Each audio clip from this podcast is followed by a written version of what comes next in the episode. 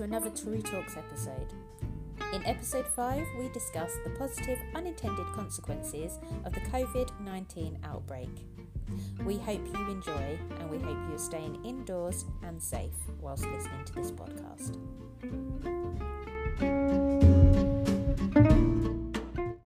Hello and welcome to another episode of Tory Talks. I'm Sam. This is. Hello, I'm Ian. It's really weird you not being next to me, and uh, we're doing this uh, at a social distance this week. Yeah, we're not we're, we're not actually this close together. Um, uh, we are socially distanced for this. Um, uh, so yeah, um, uh, you can you can see into my house for a change.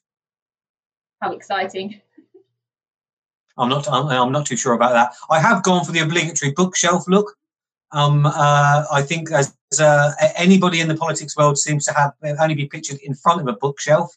And saying that, Sam, I'm a little bit disappointed that you haven't got a bookshelf behind you, but you probably um, uh, won the day because there's a Union flag instead. And it's ironed, so a lot of things I see, they put a flag up and then it's not ironed, and it really, really bothers me. So this one's ironed. Uh, no, the problem is my bookshelf has just craft books. So I'm not. Oh, right. Yeah. Got loads of political books because let's be honest, you're only going to read it once. So I used to just get them from the library. I don't. I don't keep my my books, um, my my political books. So yeah, that's why I'm not in front of a bookshelf because I think it'd be quite embarrassing to see gardening with kids and uh, and all that in the background. So I thought I went for the, uh, Well, the usual. I've taken my I've taken my copy of Kama Sutra off the uh, bookshelf for this particular episode, but it'll be back in next week. I did have to check behind me that there was nothing too embarrassing. Table the paw now. Oh no, I've left that in. Those those with an eagle eye and a zoom lens might be able to find that. Yeah. So um, anyway, So- we did well. We did discuss trying to have a Tory talks and not discussing coronavirus. Um, but I suppose that's probably not really possible, is it? No, because everything is corona related. There isn't uh, anything that goes by without. I mean, there's not even any sport on anymore. You know, it's literally just corona, corona, corona. So I don't know how you're feeling, but I'm a, I'm a little bit uh, about it all. Um, I suppose I'm quite fortunate in a way because I'm still going to work every day. Um, and once I'm at work, it's kind of like a coronavirus free zone. Apart from the extra signs we've got up everywhere at work, you know, um, limit your movements and wash your hands, and you know, there's little signs everywhere at work. Apart from that, um, uh, I've still got that bit of my routine, and because I can't work from home, so uh, it's probably a little bit easier for me than it is for most people. Hmm. And because we don't have children, um, uh, it's much. We probably don't notice as much of a change as some people do. Obviously, I notice it with my council work, and I notice it with the amount of shopping I have to do for people, other people at the weekends. Um, uh, but no, I'm uh, I'm probably a little bit better off than you as far as because you're doing the whole uh, self isolation, aren't you? Yeah, so I think it's day 19, 20. I can't even remember now. So I haven't been anywhere near a shop or anything. I've just purely been at home with the kids, gone for my daily walk. Um, that's it. So yeah, I knew we were quite different, but then this just shows how different we are because right now our lives couldn't get any more different if they tried. So yeah, I'm homeschooling, I'm working from home, um, feeling it at times because I'm quite a sociable person, aren't I? So I, I don't tend to be on my own quite a lot. So I'm trying to keep the morale up. So any sort of conference calls I've been doing and stuff, I've been dressing up in fancy dress and just trying to sort of, you know, people don't know what they're going to get from me each day. So it's like, whoa, okay, you're a beef eater today. Um, so I'm trying to sort of keep spirits up and and all that. But I'm just worried that I'm going to end up uh, being in my own little fantasy world, and then I'm going to actually have to to go out and not dress as a princess anymore, and that will be a bit of a shame.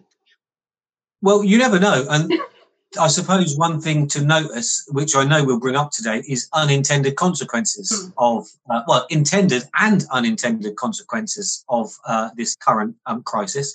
And you might find that people do change. You might find that people's habits do change.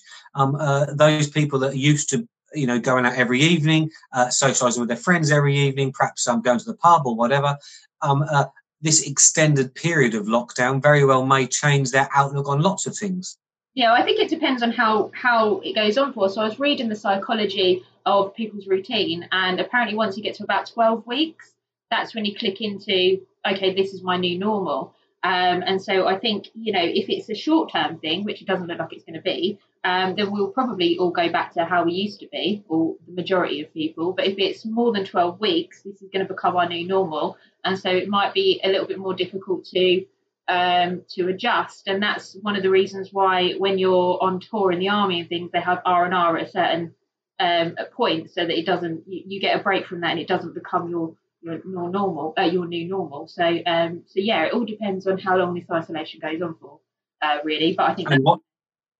But what's your opinion? What's your opinion on how long it will go on for? I, I don't want to say really, but you know, I'm mentally preparing for at least 12 weeks. So wow. okay. yeah, um, in addition to the the three weeks I've already done. So yeah, that's kind of what I'm mentally preparing for. I've got well, you know me, I'm a bit of a, a, a planner anyway, so I've got a short term plan, everything I need to I want to achieve in the next four weeks, and then everything I want to achieve in the next six months, um, in preparation of what I can do to make sure that I fill up my time in six months if I am completely out of the real world for that amount of time. I don't know whether that's crazy or or what, but that's my my coping mechanism. I'll tell you in a few weeks whether it's crazy or not. Um, can anybody can can anybody really tell? Um, you know, and, and again, it's totally different for me because as far as I'm aware, our business is going to stay open for the duration. Um, I believe that if there is a total lockdown, similar to what they've got in northern Italy at the moment, where only essential businesses stay open, that we very well may stay open anyway. Um, I'm not entirely sure. We're just in discussions with people at the moment. Um, it's just simply because we supply a lot of infrastructure to the electricity supply network. So um, uh, I don't know whether that qualifies us or not um, uh, as a as a business that's going to stay open. But if there's a further lockdown, um, and then I suppose when I'm at home, the first thing I'm doing every day when I get home is ca- catching up with the council stuff, because the one thing that's obvious at the moment is that we're not having meetings. So uh, the government has just passed the legislation for councils to be able to hold virtual meetings. Mm-hmm which has never happened before in the past. And I know a lot of councils are currently working on how that might work and how that might happen. Um, but obviously, there's still an amazing amount of things to be done and decisions to be made. Um, uh, and so, yeah, it's it's certainly not your usual run of the mill council stuff, but it's probably concentrating on the people that we we really need to concentrate on. Mm. And I suppose that's our first unintended consequence is the amazing community spirit that has shone through um, uh, throughout this, and so much so. And I don't know if other areas of the country are similar, but there's lots of um, organised help out there at the moment. Lots of helplines set up by councils, lots of organised help from organisations like Age UK and food banks, and they're actually finding that they've got a lot of extra c- capacity yeah. Because a lot less people have signed up to them than they thought, because a lot of the help is actually coming from people within the community. Yeah, I mean, um, I so I work for a conservative association, and we sent out an email um, to our members this week, which was all the information of all the help that you can get that's that's out there from you know Suffolk County Council and the funding there and what numbers to call. And when I um, was sent the email to then sent out, I was amazed by how much there was available. Um, because personally, it's a really uncomfortable feeling for me, but I'm completely out of it. I'm one of those people that are getting my food delivered from friends and relying on other people. I'm not in the mix like I normally am. So I just had no idea what was already out there. And this email just seemed never ending with the amount of stuff. So that's really, really good to see because we've always struggled uh, in the last sort of 10 years, I say, with getting volunteers because the older generation seem to be, it just, it seems to be in their DNA to come out and volunteer.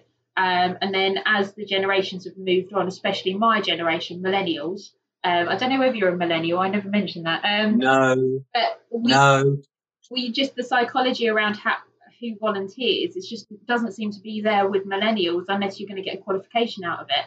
So I've worked for um, a charity in the past in A and E, and we've really really struggled to replenish the the older generation who's then become too old to to volunteer. We haven't been able to get the younger ones in, um, and so seeing the amount of volunteers and seeing the amount of stuff that we're doing in our community is quite exciting from from someone like myself and you who, who we do stuff in the, the community to know that this could have a really positive consequence in the future of knowing that these people might just love it. You get you get a real buzz from helping others, don't you?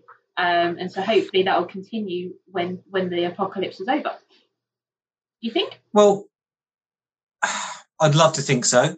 Um, I would say so. There are a couple of uh, apps around. Nextdoor is one that seems to be one that a lot of people are using, and um, so it seems in our area, for example, um, uh, the app from my area, any as soon as anybody goes on there asking for any help, within less than five minutes, they've had more than one um, uh, offer of help. So much so that one of the community engagement officers from the borough council has actually started when um, they're obviously contacted by people who are in, um, uh, in in need of some help, rather than directing them towards some of the more um, formal based organisations, is literally posting onto this Nextdoor app because he knows the reaction mm. is really really quick. So for example i've noticed today there was three separate requests this morning from this guy who works at the council um, on this Nextdoor app and it was specific people. And he obviously did he only put the general area that they were in you know he didn't put their actual names because of gdpr and all that but that they were needing prescriptions picked up today.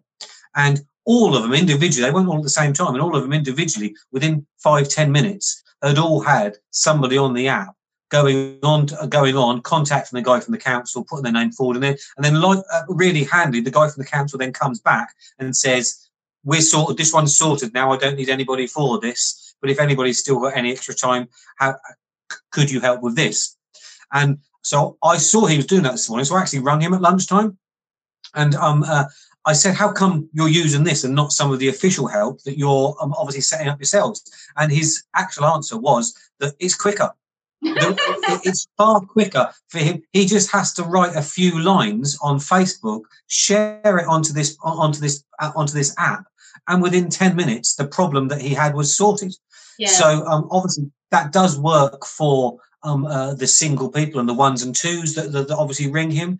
We do need the uh, let's not beat around the bush. We do still need this organised help because it is the organised help. We're hoping within the council that by the end of this week, um, uh, so hopefully by the, the, end of the weekend, the, the, supermarkets will have the system in place to um, help the one and a half million of the most vulnerable, so yeah. that they can have, prior, have priority over the online booking system.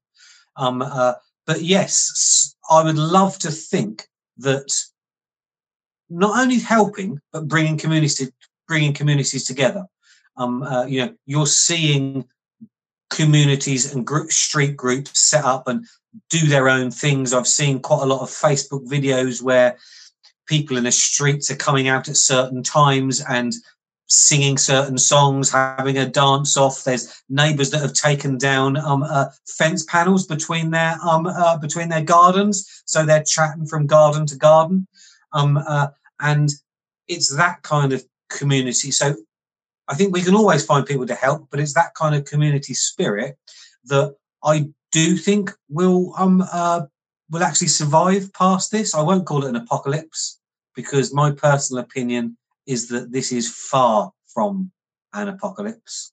Um, but that's a different story altogether. But certainly, one of the unintended consequences is just seeing how much people want to help.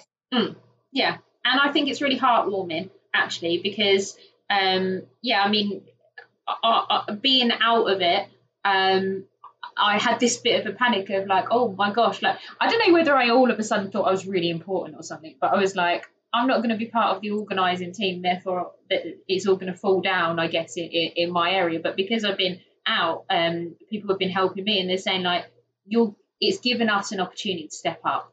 Um, and so, you know, if there are a lot of controlling people, I guess, like me, then it may may dampen other people to have the confidence to, to step up. So you know that's that's a positive as well. I didn't realise that maybe people just leave me to get on with it because I'm a little bit. Uh, um, but yeah, so people have said it's given us the opportunity to sort of help you out and other people around because you're out of the picture. They do, but sometimes I think that help is actually easier to um, accept when it's from a neighbour or a close someone that lives close to you rather than official channels.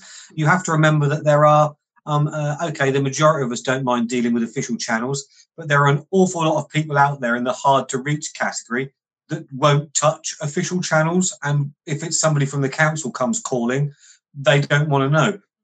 If it's a local resident that lives in their street that maybe can empathise a bit more with them, they're actually more likely to accept the help.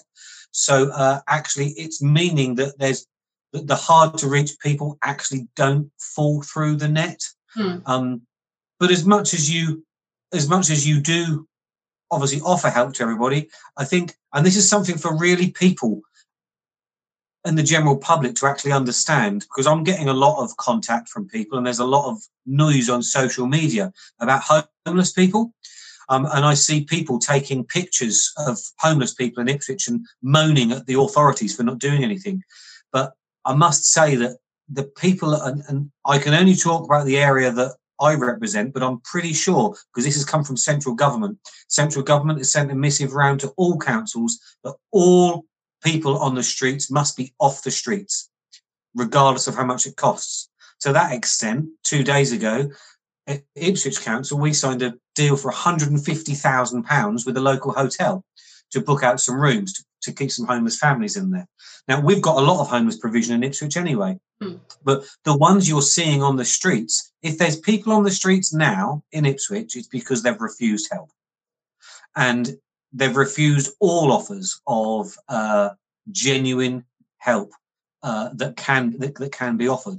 So I don't want people to think that perhaps it's heartless that these heartless conservatives are not doing anything, mm. because they have to remember that it was the conservatives. We've got a Labour-run council here in Ipswich, but it's the conservatives that that sent round um, uh, the instruction to get everybody off the streets, and it might be that you know that could also be another unintended consequence of this that um uh you know we do realize that if we do have the inclination and the uh and the wherewithal then we actually can get people off the streets. Mm. um it's, it's, always seemed to be a bit of an impossible task or an, a pipe dream when somebody says i'm going to eradicate homelessness. I'm going to eradicate rough sleeping by 2025 you know the next couple of weeks and few months should show people that actually it is possible. And i think that that could be a really positive consequence of this um, uh, crisis is that we realize we it's certainly easier for us to identify where the hard to reach people actually are hmm. but we'll also realize that some things that people think are impossible aren't actually impossible um, uh, and are possible and aren't as difficult to reach as what some people think they are. Well, this, so this is the frustration about um, other things that I've noticed that we can do because of this that I've personally wanted to happen for a long time. Um, you know, we asked a question about whether we could make council meetings more accessible. You asked, you know, it's been raised, hasn't it, about council meetings, whether we could film them, whether we could make it all more accessible to people. Um, obviously, that's been said, you know, it's been said no. We know that that's possible. We know the technology is there. We know it's not expensive. Now that we're in a situation where we're forced to look at other avenues, oh, turns out we can do this all along. So I think another positive will be when we go back into the real world as such, there's no excuse anymore for not making things more accessible to the public um, such as telefi- uh, televised meetings. I thought about, um, say, as a single mum, if I was a councillor and I couldn't have childcare for whatever reason, there is no reason why we can have the technology now that I could still attend a full council meeting, for example, but via this. Because we're proving that we're making a, we're making provisions now. So in the future, when it comes to okay, we need to make this more accessible, when council starts saying no, we're going to say, okay, well, back in the day when they, when the, I'm going to call it the apocalypse happened, we did make those provisions, we did make those changes. So you now you're saying no because you just don't want to put the effort in. We know the technology is out there because we're all using it. Same as home working uh, and that kind of thing. I think I think the world is going to change for the better and it's going to be more accessible. I'm hoping because there's no there's no excuse anymore. Well, okay, so certainly this has, will have dragged some people in the 21st century that weren't even in the 20th century before. obviously, there'll be people using video calling now for the first time. Um, uh, there'll be a group of people, and a lot of the older people in our society obviously are using some um, uh, forms of con- um, connectivity now they've never even heard of before. Hmm. Um, well, the app that we're using to do this, I'd not heard of this before two weeks ago. Um, uh, and um, uh, you know, so a lot more people are doing that. On the home working front, I am slightly concerned about that. Um, because yes, it has shown that a lot of jobs can be done at home. It has shown that a lot of companies have got the ability to homework when ne- they didn't necessarily think they had before. Mm-hmm. But we don't want an unintended consequence being that, ca- that, that more companies force people to work from home. Yeah. Because let's um, uh, let's remember at the moment that you know a lot of people are working from home, but not in ideal situations. Far from ideal. They might have kids around them as well. They've not got the proper setup. They're probably sitting at a breakfast bar or something like that. On, uh, you know, and it's okay for a short period of time, but it's not necessarily okay. Um, but I know for a fact that our council in Ipswich, they will be looking at the number of people they've got working from home, and they've got nearly four or five hundred people working from home, and they will think, oh, hold on, we could rent out another whole floor of our council building and make an extra two hundred and fifty thousand pounds a year by forcing all these people to work from home. I wouldn't want an unintended consequence to be people were forced to work from home. I'd like that the offer to be there but I wouldn't want to get into a situation where the majority of office uh, jobs are done from home just because it can be. Yeah, and there's also the question of uh, mental health issues around home working and isolation. Um, so I've done both working from home 100% um, and uh, flexible working. So obviously I have a disability. I say obviously I have a disability. It might not be so obvious. Um, and so when I worked in the city on the days that I'm in my wheelchair, um, what were you going to say? Go on. Nothing. I was going to. I was going to ask mental or physical. Both. but um, my physical disability is, uh, yeah, sometimes I have to use a wheelchair, and so commuting into London, um, we all know that it's not the easiest. Um, and so I had flexible working, so I could work from home on the days that I was in my wheelchair. Not every company offers that. Um, and so I've done that. And the, the positives of actually going into an office is you see people um, you can go over to someone's desk and say, "Oh, I need to ask this question," instead of sending an email and then them just ignoring you. Um, you can have the office banter and the team meetings and build up the rapport. If you're 100% working from home, you don't have that connection, you don't have that uh, relationship. So I, I think that the, you know if you're going to do flexible working, then you should absolutely have maybe one day a week where you all meet as a team, um, because there is you know mental health. Uh, impacts on on complete isolation, uh, which we're going to. Oh, well, that's definitely right, but let's not forget that home working at times when there wasn't a coronavirus going on wouldn't involve self isolation. So you, yes, of course, um, uh, it's um, uh, it's more communal if you're working in an office and you can obviously speak with people. But let's not forget, if you are home working and we don't have a lockdown, you're still um, uh, free to do whatever you want in your spare time. So yeah. it's not it's not as bad as that. But but certain, I just wouldn't want. I'd love the choice to be there, and I think it will. It will show some companies that they have got a choice to do that, um, uh, and so and so an unintended consequence could actually be that you see much smaller office blocks than you used to. Yeah. Um, uh, and you may very well see, as we know, town centres are changing. You may very well see tall office blocks that used to be full of um, uh, uh, workers uh, now may may turn partly residential because uh, obviously firms realise they don't need to rent as much space as they um, as they would have done before. Yeah. Um, uh, and uh, another unintended consequence, which certainly we've noticed here, and I and I know other parts of the world have noticed it, and they really noticed it in China, um, is air pollution. Yeah. Um, so we suffer quite badly from air pollution in Ipswich. Um, we have five air quality management areas, all of which at the moment are uh, would not be air quality management areas on, on, current um, uh, on current statistics. Um, we're showing 30 to 40% decreases in air pollution in some of the worst areas in um, uh, in Ipswich. Now, when that's attributed, see, that's studies have attributed 65 deaths a year to that in Ipswich, but they've they've attributed something like 25 to 30,000 deaths nationally. Yeah, so I looked at now, Health England and they said they estimate between 28,000 and 36,000 deaths a year through long term exposure to air pollution. Yeah, I mean, obviously that's long term exposure. So just having a few months of where we have a lockdown. But again, I think that shows what can be done. And I think that shows um, the, the, difference that all the traffic make. So I'd like to think that. Now, I was speaking to somebody today um, who's actually whose parents are from Italy. They're from a rural part of Italy, but he, their father was speaking to them the other day, and he was actually telling him that this is the Italy that he could smell as a child. He could actually smell the difference in the air because they're, although it's a rural part, they're on the edges. Of, they're on the edges of a city, and they're in the north, so it's quite industrial up there. Um, so a lot, lot, lots of factories, and they can actually notice the difference. And I don't know if you saw any of the pictures uh, from China when um, uh, they were on lockdown.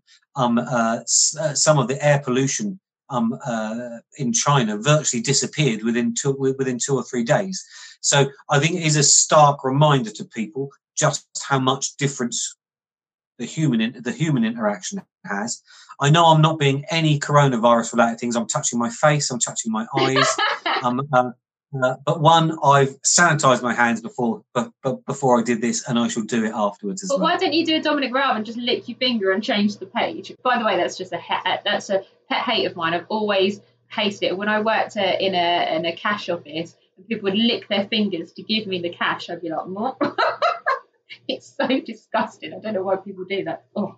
Um, yeah, so I, I, I hope that people just stop doing really rank things like that after this as well, because they start thinking about their actual hygiene and how they're spreading. So, well, I, I was actually I was actually speaking at work today, and um, you know, obviously the two meter self distancing that's never going to continue. Um, uh, uh, social distancing after this is finished. But the one thing that should actually do is actually it should, and we've probably all been guilty of this at some stage. But what this should actually do is that it should actually remind people to stay off work when they're not feeling very well. We've all been to work with a cough and a cold, um, which was probably flu related. Um, uh, and then, you know, we've all heard stories where somebody gets it and then somebody else gets it and then somebody else gets it. But it might actually make us think more because, you know, because we kind of like write off the common cold and flu and whatever, um, uh, we don't most of us don't think anything of going to work when we've got a cough or we've got a runny nose or whatever. Um, uh, so it might make people think a lot more about um, uh, about how they interact with other people and how what they do affects other people's everyday life. But also, it's probably going to have an effect on uh, companies and monitoring their staff See, at the moment, uh, let's face it, if you're if you're walking down a corridor at the moment and you walk past somebody's office and you see them having a coughing fit, within five minutes, HR, some HR department would have sent them home. Whereas four or five weeks ago, you wouldn't say anything. You just walk past and make some kind of funny, jokey comment about them having a smoker's cough. You wouldn't think even think twice about sending them home. Whereas realistically, of course, they should be at home. So um, uh, I think that's definitely going to change um, uh, a lot. Our perception of what um, uh, we sh- when we should be at work and when we shouldn't be at work. Um, uh, that's definitely going to change long term, and the way employers look after their staff. Yeah, but are you going to change? Because you're saying all this, but time and time again, I've called you and you have sounded like you were about to die. You've sounded that rough, and you just go, "Well, I don't do sick day." So would you? Well, this is just it. It's so so no no no only only the strong HR person because you know me I'm I'm I'm stubborn as a mule and no. my person you know my, my my my personal opinion on this is that you know lots of people are talking about an exit strategy on coronavirus. The only exit strategy that there is is for the majority of the population to get it or to have had it or to carry the antibodies um, uh, you know, that's the only way out of a virus like this. So, um, uh, you know, I've got slightly different views on that. But would I change? I think I'd probably have to, I mean, let's face it. I knew that if I if I wake up on Monday and I've got a dry, persistent cough, I'd have usually gone into work. Hmm. Now, I wouldn't go into work this Monday purely for the fact that if I went drove all the way there, they'd turn me around and they'd send me straight back home again. But as from next week, well, when they turn up anyway, um, uh, we should be having some forehead thermometers turn up. You know, one of those infrared things you do from a distance, Hmm. turn up at work on Monday, and uh, nobody will be starting work without being tested first. Interesting. And I actually, and I actually think that might become common. I'm being serious. That very well might become common. Can you Um, uh, imagine a world where like you go on a date and then you've just got this like attachment to your phone and you're like, don't come anywhere near me, and you just scan them. may happen. yeah, yeah. So in like ten years' time, that would be the norm: is you just scan someone's head before you date them. Uh, loads of things loads of things are, are, are, are going to change from this and a- a really good thing that i think could change from this is and you're saying it sitting in front of a union jack there's been a massive rise in nationalism. Now personally speaking i see nothing wrong with nationalism. Anybody from the left of politics will tell you that nationalism is absolutely awful but but you've noticed it and the, the european union is very crumbling before our eyes. Yeah. um you know France banning the banning transporting of PPE between countries, France quarantining things that you know the NHS have ordered things from French manufacturers, which they've then quarantined and said no, you can't have it out of the country. And it's really, really every man for himself as far as Europe's concerned at the moment. Mm. Um, uh, and you know, I think one of the good consequences is that when this all dies down, we're going to realise that we're actually going to have to manufacture more in this country. Um, you know, one of the issues about PPE is that a lot of the PPE that we have, because it's low value, um, because it's low value, we don't do a lot of low value production in this country. Um, because we tend to be more technical on our production side, but we're going to have to. You know, I believe when this is all done and dusted, that countries are going to look really long and hard into being not necessarily self-sufficient, but I don't think you're going to have as many extended global supply chains um, uh, in low-value products as what you had before. I think there's going to be a mass, um, not boycott is the wrong word, but I think that certainly people will look to do business with the companies that have perhaps helped. Um, uh, uh, just little things like my mum was talking. I was talking to my mum the other night, and she's she's in the market for a new vacuum cleaner. She's almost definitely going to get a new vacuum cleaner from Gtech, um, uh, the company that's making the ventilators. She'd have never bought a, a vacuum cleaner from Gtech before, but she's only the reason she said that is because oh look what they're doing for the country, so I want to do something for them. Yeah. And I do think you know there's there's people that are profiting out of this. So for example, I've paid the equivalent of forty two pound fifty per bottle for some 500 ml bottles of hand sanitizer this week because we had to have them for work. Um, you can bet your bottom dollar we'll never be doing business with that company ever again. Um, so although they've got business now, they've lost it in the future.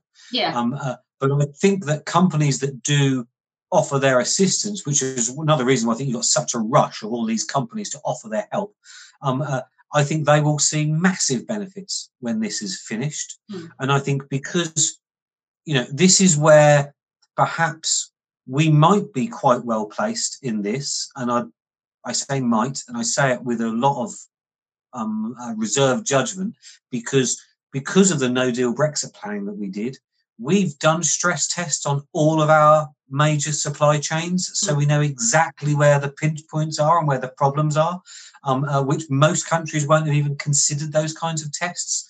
Um, uh, so, um, yeah, although the media would lead you to believe that we're short of this, short of that, short of something else, my guess is that we uh, have got as secure supply chains for food and medicine and essential supplies as any country in the world. Well, this is Matt Hancock kind of hinted at it yesterday in his um, uh, the daily damage report, as I refer it to. Um, uh, you know, it, it, he hinted at because of the preparation that we were doing for No Deal Brexit, we had all these, you know, this, this in place. Um, and I was actually in a group chat with my leavers of, of Suffolk uh, group, and we were talking about Brexit because there's concerns that there's going to be a, de- a further delay. Um, but you know, I don't I don't feel because of the preparation that we've been doing and because of this, that there abs- there needs to be a delay in terms of Brexit. I think we'll be in a strong stronger position because of uh, uh, COVID nineteen that we could just leave with a no deal.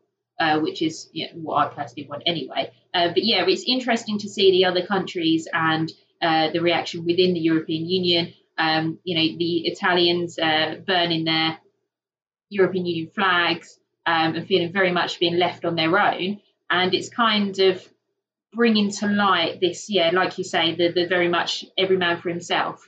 Um, and we're coming to realise that you know, we can turn things around really quickly when we need to. So we are, you know, we've been built a hospital almost from scratch very quickly. We're going into lines of work that we haven't done for a long, long time, but we have got manufacturing there. We just need need to look at it, and I think there'll be a massive, massive change in the future, um, and doing a lot of things from home, which is very much what we should be doing anyway. Um, because this isn't going to be the last time that we have an outbreak like this. We're not going to get over corona and then there won't there won't be another replacement um, it will it will come in time. So we need to be more prepared for it. Um, so I think yeah, it, be, it, it, it, may not it may not come in it may not come in time if the Chinese stop eating live wild animals. Well, they've gone back to well, I don't know if they have, but what I've seen, the footage I've seen is they've gone absolutely back to their old ways, eating whatever they want, um, doing what they do, and. Uh, and yeah, and, and so I don't I don't think this is the last time we're going to have a, a, a bug um, or, a virus. Well, so, so, so, so, there are some provinces in China that have already banned the um, consumption of live wild animals. Um, uh, and uh, I know it is. It probably will become nationwide at some stage. Um, but it's a it's a excuse me, it's a cultural thing, and um, it's going to take a generation to, to to get rid of that. But um, uh, certainly, um, the global nature of the economy means that obviously when you have something like this, it obviously decimates the whole world. And you know, it would. I say the only economically the only saving grace, I believe, for the Western democracies is the fact that they've pretty much all been hit by this at the same time. Mm. So it'll be a bit of a level playing field. Um, uh, unlike uh, the last financial crash, which really um, uh, affected countries that had got a large banking sector more than um, uh, more than the others, which is why we suffered, Germany suffered, the states suffered. You know, they didn't suffer anywhere near as much um, uh, uh in um, in France, for example, because um, they don't have a bigger financial sector. Um, but because this is pretty much affecting nearly all, certainly all Western democracies, we're going to all start off from the from a very similar um, uh, place when this is all over. Um, it's interesting though because from from what I understand, uh, Sweden seems to be doing totally different from all other countries in Europe. They're not doing anything, are they? They have done some. So, so they so they've limited gatherings. Now I can't remember if they've limited gatherings to 500 or 50. I think it's 50, okay. but it's not two. Um, uh, most shops are still open. they are still open as well. They are practicing a level of social distancing, but they're nothing like any of the others. And that's quite strange because they're considered to be quite a socially liberal um, uh, country, and they do spend a lot on um, uh, healthcare and everything like that. So it'll be interesting to see what happens. Hmm. And I don't know if you've heard of um, Belarus, one of the old Russian states. So they're I am because it's going to be a. Uh, it's no, no. Look, so, so the world is going to look to Belarus if they don't change their um uh, uh, their laws because it will be a real eye opener because their president has basically refused point blank to, to bring in anything, any kind of um uh, uh, changes at all, to the extent that um They've got cases in their country. They've uh, well, middle of the week they had just over 100 cases in their country. Um, their president has been on their national television telling people that if they eat their breakfast at the right time, have 50 mils of vodka every day and a sauna, that should see them through the worst of this crisis. Now, Belarus really is a country that's quite rural and has got quite an aged population and isn't very rich. So you'd think you'd think that it's the type of place that this virus could have the ability to absolutely sweep through. But I think there'll be a lot of countries looking on it. I know we're laughing and joking about it, but there'll actually be a lot of countries looking on that and thinking, hmm, what difference are we going to see? Because the one thing that I'm really noticing at the moment is with the barring two exceptions, one of which is China, which nobody believes, and the other being South Korea, which is either an, an, a mistake with numbers or it does highlight the fact they've got a very obedient society. Everybody's graph for this COVID death rate is exactly the same. They all superimpose onto each other, and they've all, each of the countries have got a varying different degrees of lockdown. Mm. Um, yet they all seem to be traveling exactly the same path. Because my thoughts on this are that it's such a contagious disease, and there are so many, such a high percentage of people that get it that are asymptomatic that it's actually impossible to stop the spread. And I, my personal opinion is that we're wasting our time. Um, uh, I would personally isolate and lock down everybody from uh, one of the vulnerable groups, and I would let the rest of the country go about their business. Because, you know, if you can be walking around with it anyway, you can be passing it on to everybody else without knowing. And I think there are millions of people doing that. So it doesn't matter what level of lockdown you have, unless you physically lock everybody down in their houses and somebody else does their shopping. But who's going to do that? Um, let's remember that worked in China because China are a totalitarian state where they all live in big apartment blocks that are controlled by the government. So literally the apartment block managers were going out and shopping on behalf of all the people in the apartment blocks. Hmm. That's not going to work in a democracy. So we're playing around the edges of something which I don't think is actually going to make much difference. Do you think the job is harder for our government because we are treading a very fine line at the moment between maintaining our democracy and not. We've spoken about democracy a lot in the last three years because of obviously Brexit and everything else. Do you think it's because we are dancing on that line of still trying to maintain some form of democracy, you know, personal choice and that kind of thing? Do you think that's making things very, very difficult from a government point of view of making these decisions? I think it's difficult for governments to make decisions, but I don't think it's because of the democracy thing. Um, uh, because uh, realistically, um,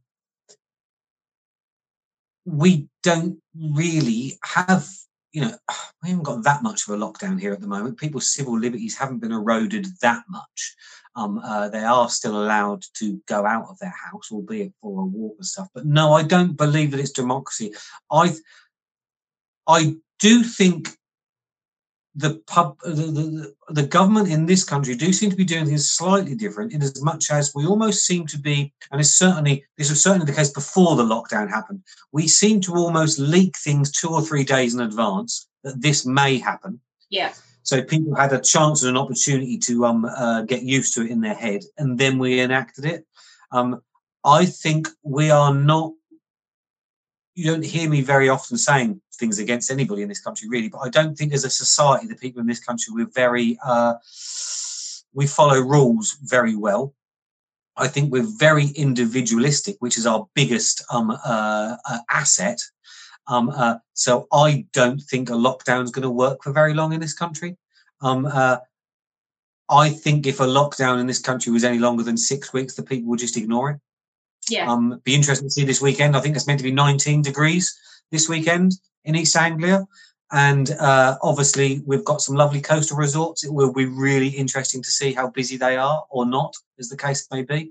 Um, uh, you know, Easter next week, um, uh, kids have been in. It's easy for me to say I don't have kids, but if your kids have been shut in for the last three or four weeks, I just don't know if people are going to stick by the rules and uh, that you have to consider that. There's only point in enacting tough rules if people are going to abide by them. Mm-hmm. They're not, not going to abide by them. What's the point? Yeah, absolutely. I think I think um, this weekend will be a real demonstration of what people are actually made of and whether they're actually going to, you know, listen to to it because we're seeing every day we're seeing more and more deaths, which was to be expected. But we're also seeing this possibility of a really glorious uh, weekend weather-wise. We saw all those idiots in um, in Felixstowe and all the coast just before the lockdown, um, which gave the, the government a really good way of sort of saying, look, can't really behave, so we're going to have to do this semi-lockdown thing. If people don't behave this weekend, I fully expect it to be a proper lockdown. I really do. I think this weekend will. Tell- when, when, you say a proper lockdown, the, the the the only next step as far as a lockdown is concerned, we, we, look, we're not going to do a China. We're not going to lock people in their houses. It's impossible. We can't do it. We're not set up for that. It just won't work. Um, uh, the only possible next step is to close non-essential businesses, but that won't stop people travelling to the coast. You know, it's already it's it's already you're only supposed to be in the car to make essential journeys. So there's already legislation in place where the police could stop um, uh, people driving to the coast at the weekend if they want to. So I certainly don't think a, a stricter lockdown would actually change that. Um, but at some point, you know, and I, I'm never Mr. Popular anyway, but you know, at some point you have to remember if you're if you're this lockdown only happened last week, let's remember that over 70s and those in vulnerable positions were asked to uh, self isolate from not the Monday we've just had, the Monday before. So this is the end of this is virtually the end of their second week. Well, as most people don't take 14 days to develop the symptoms, you know, we're not going to see those numbers if there's been any change till the week after. Um, uh, uh, you know, so it'll be difficult to say whether it's working or not, but if we con- can concentrate on those, then I think we can actually start relaxing things for um, uh, for some other sections of society because you have to remember we cannot protect everybody. Mm. Now, it was shown last night. Um, uh, I can't remember the gentleman's name. He's a reporter on BBC. Uh, I was sad enough to watch the corona. You know, they used to do the Brexit cast with Laura Kuenssberg, and um, well, they do a coronavirus version now.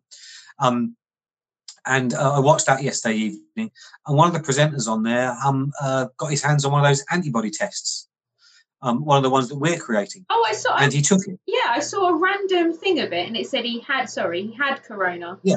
And the antibodies. Yeah. No, no, he said he had the antibodies. So oh. it's not a test to see if you've got corona. It's similar to a pregnancy test, and as much as not this bit. So it's so it's a prick your finger and get a couple of drops of blood out, but then you put it in this uh, kind of like a handheld device that looks a bit like a pregnancy tester thing, and the lines come up. So two two lines come up, meaning you have got the antibodies.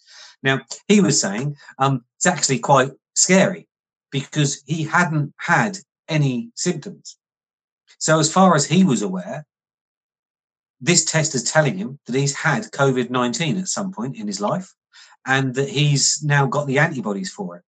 And that's why I'm saying I think this is a bit of a waste of time because, you know, so many of us have got it that are walking around. It's all well and good saying, okay, with a bit of self isolation, that means we're not giving it to everybody else. But I've got to go to the supermarket at the weekend. Now, I don't, I don't care how many, how far away I stay from somebody at the supermarket. I'm going to touch more things than go in my than go in my trolley, just because nature is. I might pick up that and choose that one instead, or whatever. Um, I'm going to touch the trolley for a start. Um, uh, I'm going to touch the um, uh, the, the keypad on the um, uh, on the machine um, uh, to, to to pay with. So if I was in asymptomatic, I could go to my supermarket, and as I'm doing shopping for a few people, I'll probably go to two or three supermarkets, and I could spread it to 30, 40, 50, 100 people within the space of an hour. And everybody's going to a supermarket. So somebody tell me what is the actual point of uh, locking down the general population rather than those most at risk? So if you if you have the antibodies and you've had corona in the past, can you still carry it to other people? Uh, so your own it, it, if you haven't got coronavirus now, then of course you can't give it to anybody else. No, um, uh, you can only pass on what you've actually got. If you haven't got it anymore, then you can't pass it on. Yeah. The thing we don't know at the moment is what kind of immunity it gives you. So obviously, viruses fall into a couple of categories. You've got viruses a bit like German measles, chickenpox. You can only get once. The antibodies are strong enough so to give you immunity for life, which is why you get inoculated against German measles when you're younger, mm. um, uh, uh, uh, because then you'll build up for life. Um, a lot of a lot most coronaviruses, which is the flu family, don't have that. They only give, which is why you have to have a flu jab every year because the virus mutates each year, and so this year's flu is slightly different from last year's. So last year's jab won't give you immunity. But what they're saying about this coronavirus the actual makeup of the virus has hardly altered at all between now, the cases that you're getting in the States, let's say, compared to the first cases you got in China. It's pretty much the same virus. So it doesn't look like the virus is mutating at all, which scientists t- say leads you to believe that it will give you long term immunity rather than short term. Okay. I understand. So that's the only positive thing that's coming out of this the, the science is saying that it looks like it's going to be one of those viruses that we can eradicate relatively easily as and when a vaccine becomes available rather than having a seasonal thing like we do with flu. Okay. Okay, I'm with you then. Fingers crossed. Yeah, well, we shall see. But, you know, I, am trying to stay positive and trying to look at beyond this, uh, which is what we were originally sort of talking about is the positive. Um, unintended consequences that will come from this. And uh, the future, as much as the present seems scary, the future I think looks quite exciting from from a, a young person's point of view who wants to to see all these positive changes. I think there's a lot of things that can be done, and I'm hoping that um, it will continue in the future. Are you positive, Ian? I think it gives. I think it gives us an opportunity but it will be very easy for countries to slip right back into the same mode they were in before.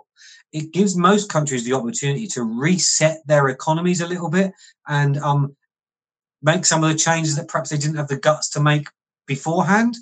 Um, you know, let's face it, if there wasn't a good time to discuss social care in this country, then when is there going to be? So I'd like to think that, you know, we come up with some long term plans for pensions, for social care, for looking after the, the more elderly in our society. Um, and it is possible, obviously, to um, uh, to enact lots of changes. Um, uh, you have to bear in mind it's all well and good to say, oh, it's very positive. Um, you know, I'm always a glass half full person like that. But um, this is going to cost an absolute fortune it will have to be paid for. Does that mean that you're going to get another round of austerity? I don't think the country can possibly do that.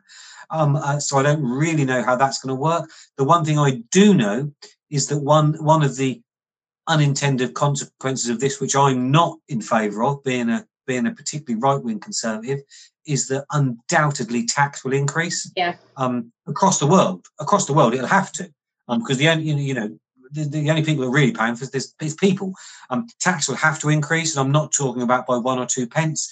I can see a massive change in tax, as much as three, four, five pence in the pound, maybe.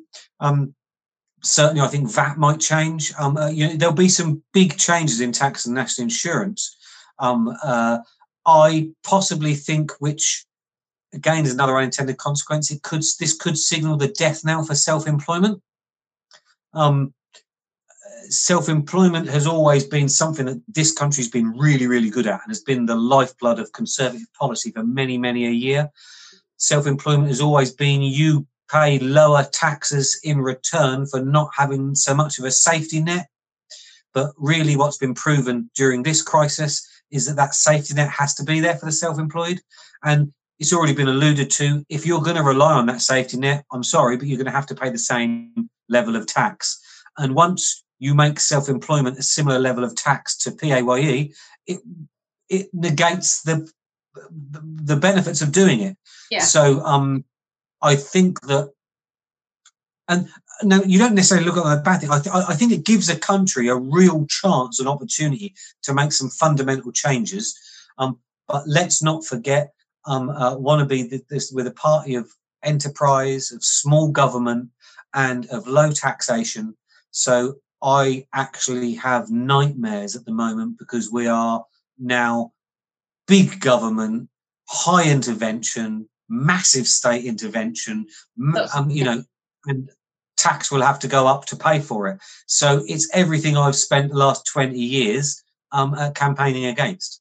Yeah, I agree. It makes me incredibly nervous, and every time there's like this new announcement, I'm like, how much? You know, what? How much are we spending here? And it's it's it's it's possibly necessary right now. Certainly, as a conservative, doesn't make me feel any uh, comfortable at all. Um, and there was a massive hint by uh, Rishi that the taxation system is going to change um, and things are going to be fairer. But let's not forget self-employed people. They don't have a holiday entitlement. Um, they don't have a, a, pension scheme. They've got to pay into that themselves, um, and all this other protection that's just not there generally with self-employment. And so that you know, like you said, that offset was you pay less taxes because you're less of a burden on the state. Um, and if if they're going to pay exactly the same amount of tax as someone who's employed, um, I think there's going to be some real, real problems because this is this is a really, really rare thing. I don't I don't think there can be too many changes. Um, and I think the general public need to understand um, the importance of, of, of self-employment as well, uh, because there's a huge call now for well, yeah, ch- change all the taxes. Everyone taxes the same. Well, actually, the risks aren't the same. No, nobody said nobody said taxes was going to be the same. No, nobody nobody actually stated. I read between the lines with Rishi, what Rishi Sunak was saying, and he, you know, he was talking. Yeah, but, ah, he was very specifically talking about national insurance. Um, uh, uh, he was very specifically talking about national insurance. Um, uh, but certainly, yeah, there, there, there's there, has got to be some. there's definitely got to be some give and take um, uh, on on on the finance side. But as a conservative, I want to see us get back. Now, I'm very pleased that we're putting these things in place to um uh, to protect business. Um, uh, and admittedly, a lot of it's been done on the back of a fag packet, and so that does mean that we're almost bringing out a prototype and bringing it to market, as it were. So yeah, changes have to be made. I know there were some changes this morning to the business um, uh, grant relief scheme, um, uh, and those changes will carry on because let's face it, these these policies were enacted in a matter of days, um, and that's why I disagree with the media so wholeheartedly about them knocking nearly every policy that's come out with because they've got to realize this is not like normal government policy where they've spent months and months and months bringing it up and of course knock somebody if there's holes in it. But anybody that thinks that any of these policies that come out are not going to have holes in um, is living on a different planet sorry should be living on a different planet. Because it's unfair to think a government can come up with completely new legislation that's going to provide a safety net for everybody in a matter of days. Mm. It just can't happen. And so, people, I think there needs to be a bit more. And the funny thing is that I actually think the public do have this as, as showing the fact that we've got such um, good approval ratings at the moment. Yeah. Um, I know it's amazing, isn't it? Which is which which is a bit just soul destroying for me, considering I was supposed to be up for election um, uh, next yeah, month. Correct. Um, uh, uh, riding the crest of a Boris wave, but I'm not up till next year now. And I lost um, miserably because of May's performance. So. yeah. Well, there you go. Yeah. But certainly, that, that, that, I think economically, it could be really. Obviously, there's some tough times, but it could be a chance to right some of the wrongs that there are in our economics at the moment without changing it too much because what we have to remember is that we've we actually came from quite a strong base to begin with. Yeah. We you know we had a strong economy.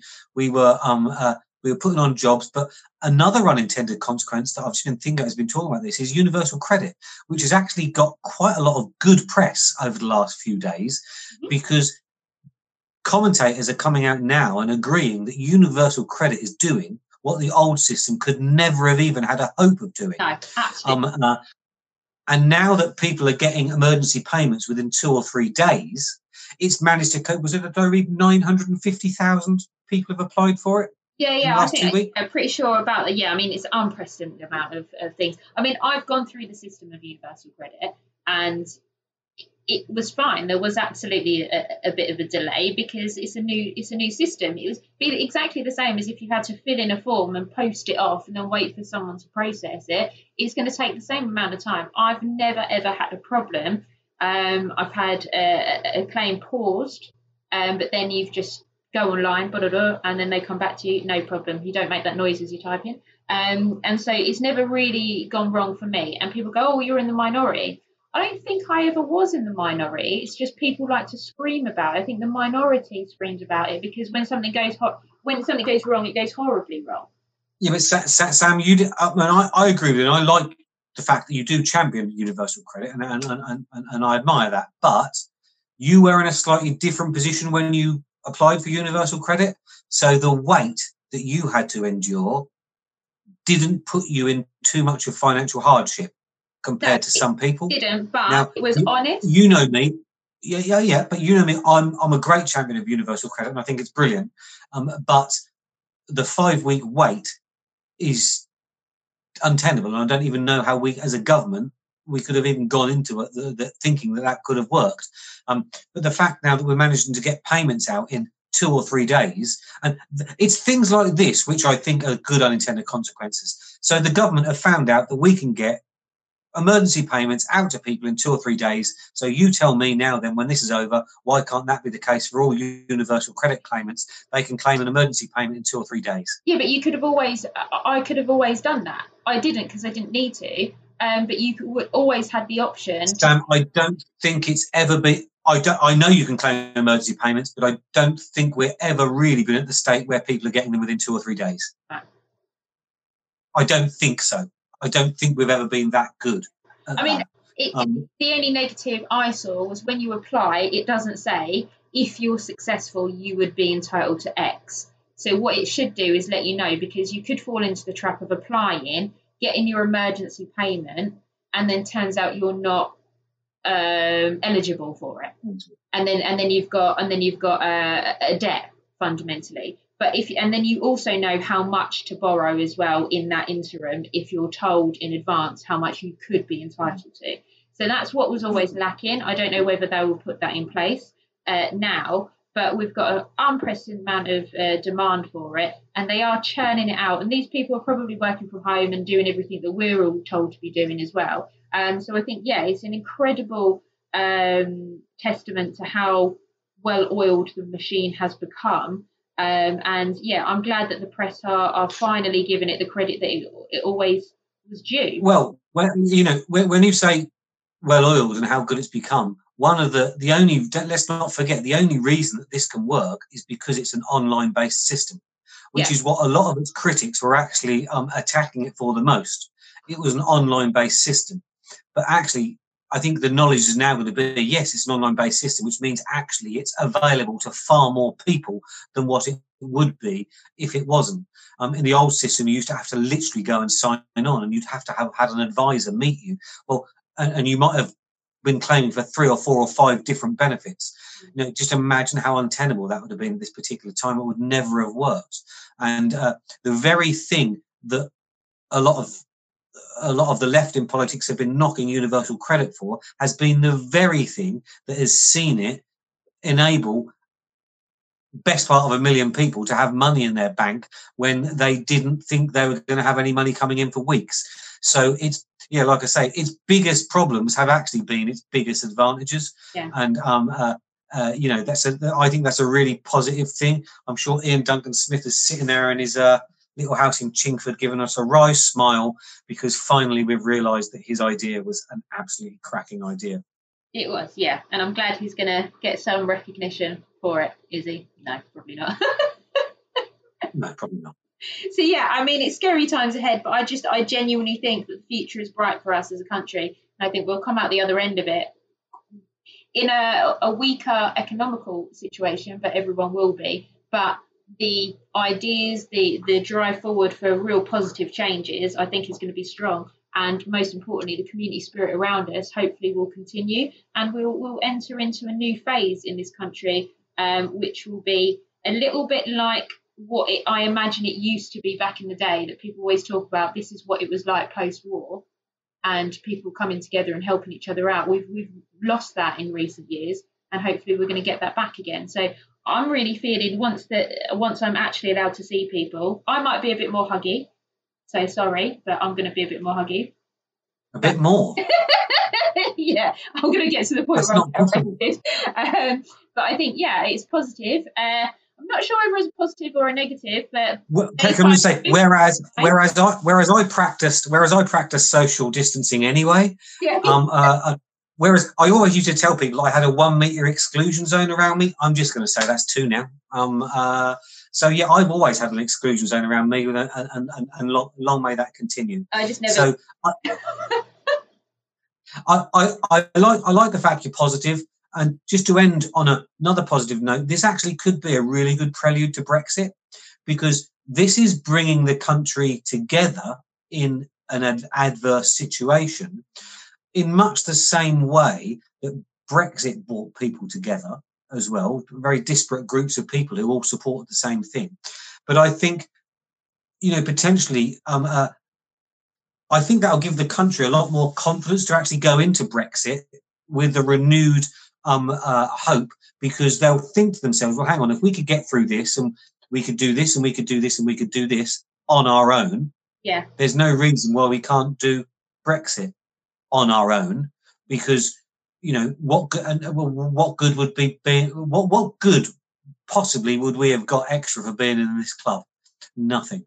Yeah. Apart from we'd have been saddled with a lot bigger portion of the bill, agreed, agreed. which I haven't quite worked out yet. If us still being, although we've left, but we're still in transition, if we're still liable for any of the money they're going to spend in this bailout. Well, I would be. If we are, if we are, I'd say we cancel a transition now and just leave with no deal. yeah. Do you think it'll be extended? Difficult to say. Better not be. difficult to say because we don't really know what's going on behind the scenes. Um, uh, I actually think there's stuff going on at the moment um, uh, between us and the EU, but I think that it would probably be the wrong time for them to get any publicity for it because I think if the public knew that there were talks and discussions going on, they would very much be, um, well, why are you discussing that when we've got this crisis? You should be discussing this. You should be discussing this. But no, I, I mean, I'm I think that there's discussions going on now, but I actually think that you know you don't really need many discussions. The only discussion really needs to be one person on one end of the phone, one person on the other end of the phone saying, "Do you want a free trade deal?" Yeah. Okay. Bye. That's it. Um, uh, uh, really, you don't need to spend more than 20 seconds on it. Do you want to just have what you had before? Yes. Look, we're going to have to take something away from you, so we'll take this away from you. So we're going to give you this because let's face it, they're going to be. Um, uh, the one thing that's been proven throughout all of this is that the supply chains that we thought we were worried about, fresh food, medicine, medical supplies, okay, they've survived all this. So even though there is horrendously bad coronavirus in the places where we get the majority of our fresh food from, Spain and the Netherlands, they're still sending it to us every day.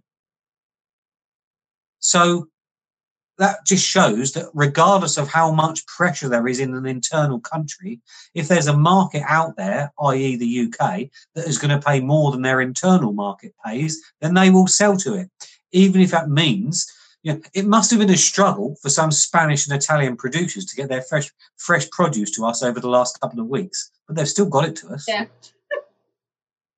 Yeah, exactly. Right. All right then. Yeah. Wow, it's been a pleasure. Yeah, it has actually. Yeah, I think we should do it this distance more often. You're a git. You really are.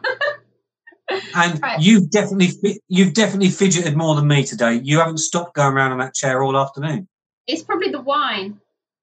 That's usually what you're nudging me for.